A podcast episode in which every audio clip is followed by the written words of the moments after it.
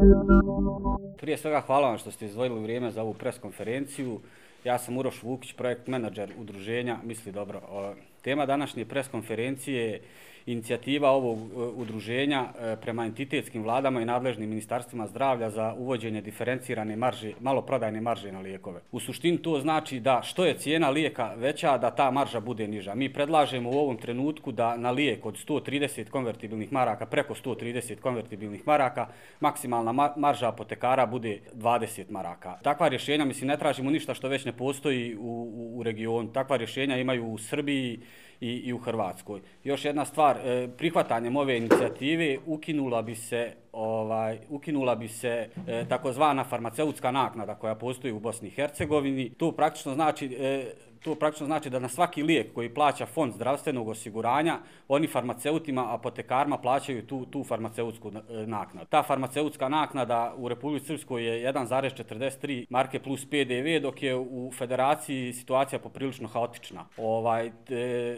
ta naknada je u nadležnosti e, kantonalnih institucija i ona su u federaciji kreće od jedne marke do 1,95 e, koliko iznosi u Sarajevskom kantonu. Dakle, u prihvatanjem ove inicijative te farmaceutske naknade bi se ukinulo, a inače na te farmaceutske naknade odnesi, odlazi desetine miliona maraka. U Republike Srpskoj je 8 miliona, u federaciji mislim ne može se ni izračunati upravo iz tog razloga što je podijeljena po tim kantonalnim nivoima.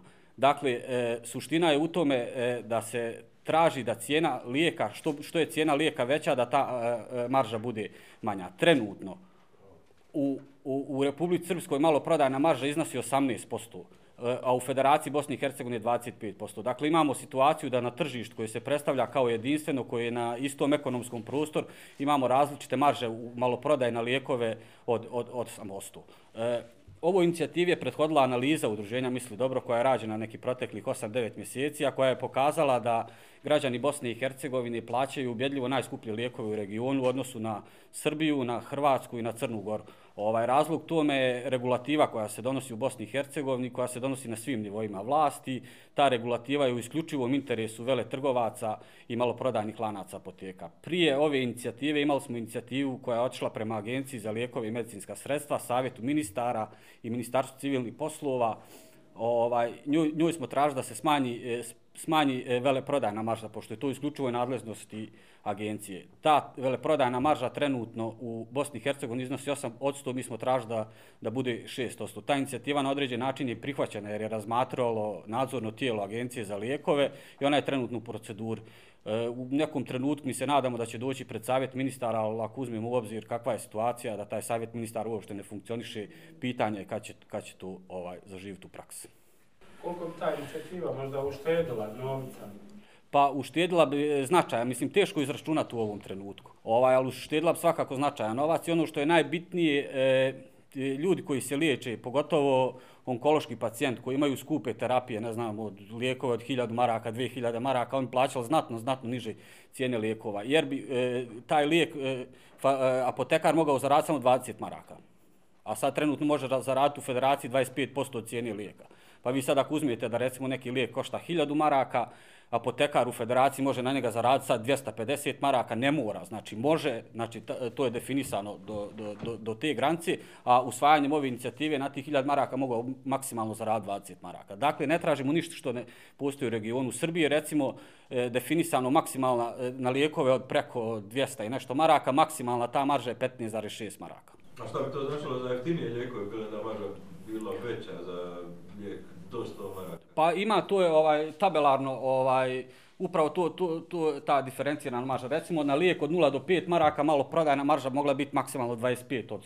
Na lijek od 5 maraka do 10 maraka 20%, na lijek od 10 do 30 maraka 15% i na lijek od 30 do 130 maraka 10%. Iznad 130 maraka ta marža bila do, do 20 maraka maksimalno. I to što govorimo o veleprodaju? Ne, ovo su malo prodaje, ovo je malo prodaje, ovo je isključivo malo prodaja. Ta malo prodaja je ovaj, u isključivoj nadležnosti entitetskih ovaj, institucija e, i rekao sam već, u, federa, u federaciji ta maloprodajna marža je definisana na nivou do 25% a u Republici Srpskoj je do 18%. Znači imamo razliku na jedinstvenom ekonomskom prostoru, na jedinstvenom tržištu e, o, neki 8%, e, 7% tačnije. Treba možda još naglasamo da je federacija, e, kad smo krenuli ratovu analizu, kad je urađena ova analiza, da je federacija jedini nivo vlast koji ni na koji način nije reagovao na ovo. Mi smo imali situaciju u Republici Srpskoj, recimo smanjeno je, e, ta maloprodajna marža iznosila 20% i u novembru je smanjena na 18%.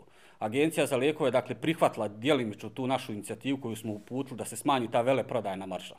Ovaj, I sad u ovom trenutku federacija je jedini nivo vlast koji nije ni na koji način ovaj, reagovao na, na, na, na svu ovu priču. U federaciji je poprilično haotično stanje što se tiče kompletnog tržišta lijekova. Dakle, imamo e, federalni nivo donosi odluke, kantonalni nivo donosi odluke, pa onda imamo na, e, e, agenciju za lijekove koja donosi odluke, pa vi imate situaciju da je u federaciji neki lijek ovaj, drastično različita cijena, recimo u Tuzlanskom kantonu, Sarajevskom kantonu, HNK kantonu i tako dalje. A jesu vam iz kantona reagirali? Nisu. Nisu. Ovo se, ovo se ne, e, u ovom trenutku, ovaj, ova inicijativa naša se djelimično odnosi na kantone. Govorio sam o onoj farmaceutskoj usluzi. Ovaj, farmaceutska usluga, apoteke dogovaraju sa kantonima farmaceutsku uslugu. Ovaj, I usvajanjem ove naše inicijative ta usluga bi bila ukinuta. Jer vi sad recimo imate situaciju da e, kad fond zdravstvenog osiguranja plaća lijek od dvije marke, znači cijena lijeka je dvije marke, on plati tu farmaceutsku uslugu recimo e, apotekama u Sarajevu 1,95 km. Znači to je 100% marža. Dakle, a usvajanjem ove inicijative ta marža mogla biti maksimalno 12%. Znači ukinula bi se sigurno. Znam, rekao sam već u Republici Srpskoj, samo poslu te farmaceutske usluge. Dakle, to vam apotekar e, dadne lijek, vi njima, njemu platite farmaceutsku uslugu. Samo poslu toga je otišlo iz Fonda zdravstvenog osiguranja oko 8 miliona maraka. U federaciji je to, mislim, nemoguće izračunati, ono, pošto su svi kantoni i različite su marže. Imate e, farmaceutske usluge, imate jednu, negdje jedna marka, negdje u HNK kanton, mislim da je 1,65 ovaj, u Sarajevskom 1,95, mislim, haos, haos od prilike, što isključivo odgovara vele trgovcima, malo prodajnim lancima apoteka koji se šire neverovatnom brzinom od prilike. Pa za ta pitanje, zašto bi se oni odrekli? Pa on neće se sigurno samo inicijativno odrez, dakle, to je stvar države, institucija koji moraju reagovati. Usvajanjem ovih inicijativa koje smo mi predložili, došlo bi 100% do smanjenja cijena lijekova, bez da se ugrozi bilo čije poslovanje. Dakle, sad imate situaciju da se vjerovatno neki lobby, dilovi, ne znam ni ja, i radi na tržištu to što radi. A posljedica toga je da plaćamo najskuplje cijene lijekova u Bosni i Hercegovini. Kao što sam rekao, već to je, to je ta analiza pokazala. Mi smo uzeli grupu 10 naj, najprodavanijih lijekova, iz te grupe od 10 najprodavanijih lijekova smo izvukli 13 lijekova, mislim, pošto imaju različita pakovanja i svašta nešto. I od tih 13 lijekova, 9 je ubedljivo najskuplji u Bosni i Hercegovini. Pa, mislim, tržište lijekova je vrijedno milijard maraka u Bosni i Hercegovini. Ono, otprilike, ogroman novac se potroši na to. Mi kad uspjeli s ovom svojom inicijativom 5% samo smanjiti cijene lijekova, što smo sigurni da ne bi osjetio niko, apsolutno niko. Znači ne bi bilo ugroženo ni jedno radno mjesto, ni jedna apoteka ne bi bila zatvorena, e, ne bi došlo do, do, do poremećaja na tržištu, e, to je 50 miliona maraka. Možda treba naglasiti da je Bosna i Hercegovina jedina zemlja u Evropi bila ovaj koja do 2017. godine nije uopšte imala pravilnik o cijenama lijekova. Dakle, oni su par godina se borili e, da se taj pravilnik ne usvoji, mislim ti lobiji, kažem ovaj, da se ne usvoji. Pravilnik na kraju kad je usvojen, najgori je ubjedljivo u odnosu na region. Recimo, ta malo veleprodajna marža tim pravilnikom je definisana 8%, u Srbiji ta iznosi 6%. I referentne zemlje također izbor. Jer vi sad imate, e, kad vam se, kad, kad dolazi lijek na tržište, nekog uvozi, veleprometnik ga neki uvozi.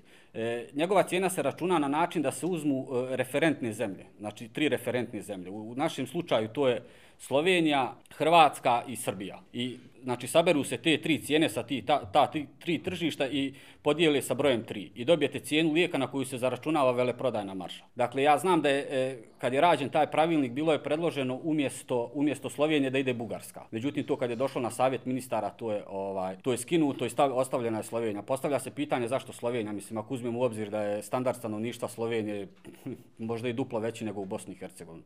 Dakle, ima postoji načina, recimo da se izbači Slovenija, da se stavi Bugarska ili Makedonija ili Rumunija, mislim, na, na tim tržištima postoji svi mogući lijekov kao, kao i u Bosni i Hercegovini. Koji su vam sljedeći korak sa ovom inicijativom? Poslije ove inicijative, mislim, nastavit ćemo, pratit ćemo, pritiskat ćemo, uticat ćemo na to na sve moguće načine da, da, da ona rezultira.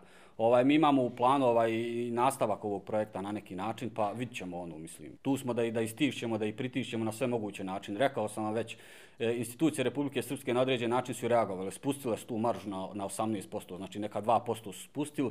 Agencija za lijekove, nadzorno tijelo Agencije za lijekove, ovaj, koje nije uopšte funkcionisalo do pred realizaciju ovog projekta otprilike. Uopšte nije, niko nije nadziruo tržište koje u Bosni i Hercegovini vrijedilo milijardu maraka. Ono mislim što je isto ono apsurdno. Ovaj on su na neki način prihvatili tu inicijativu, to je u proceduri pred agencijom, pa sad vidjet ćemo ono. Nama ostaje samo da pričamo, da pritiskamo i to je to otprilike. Thank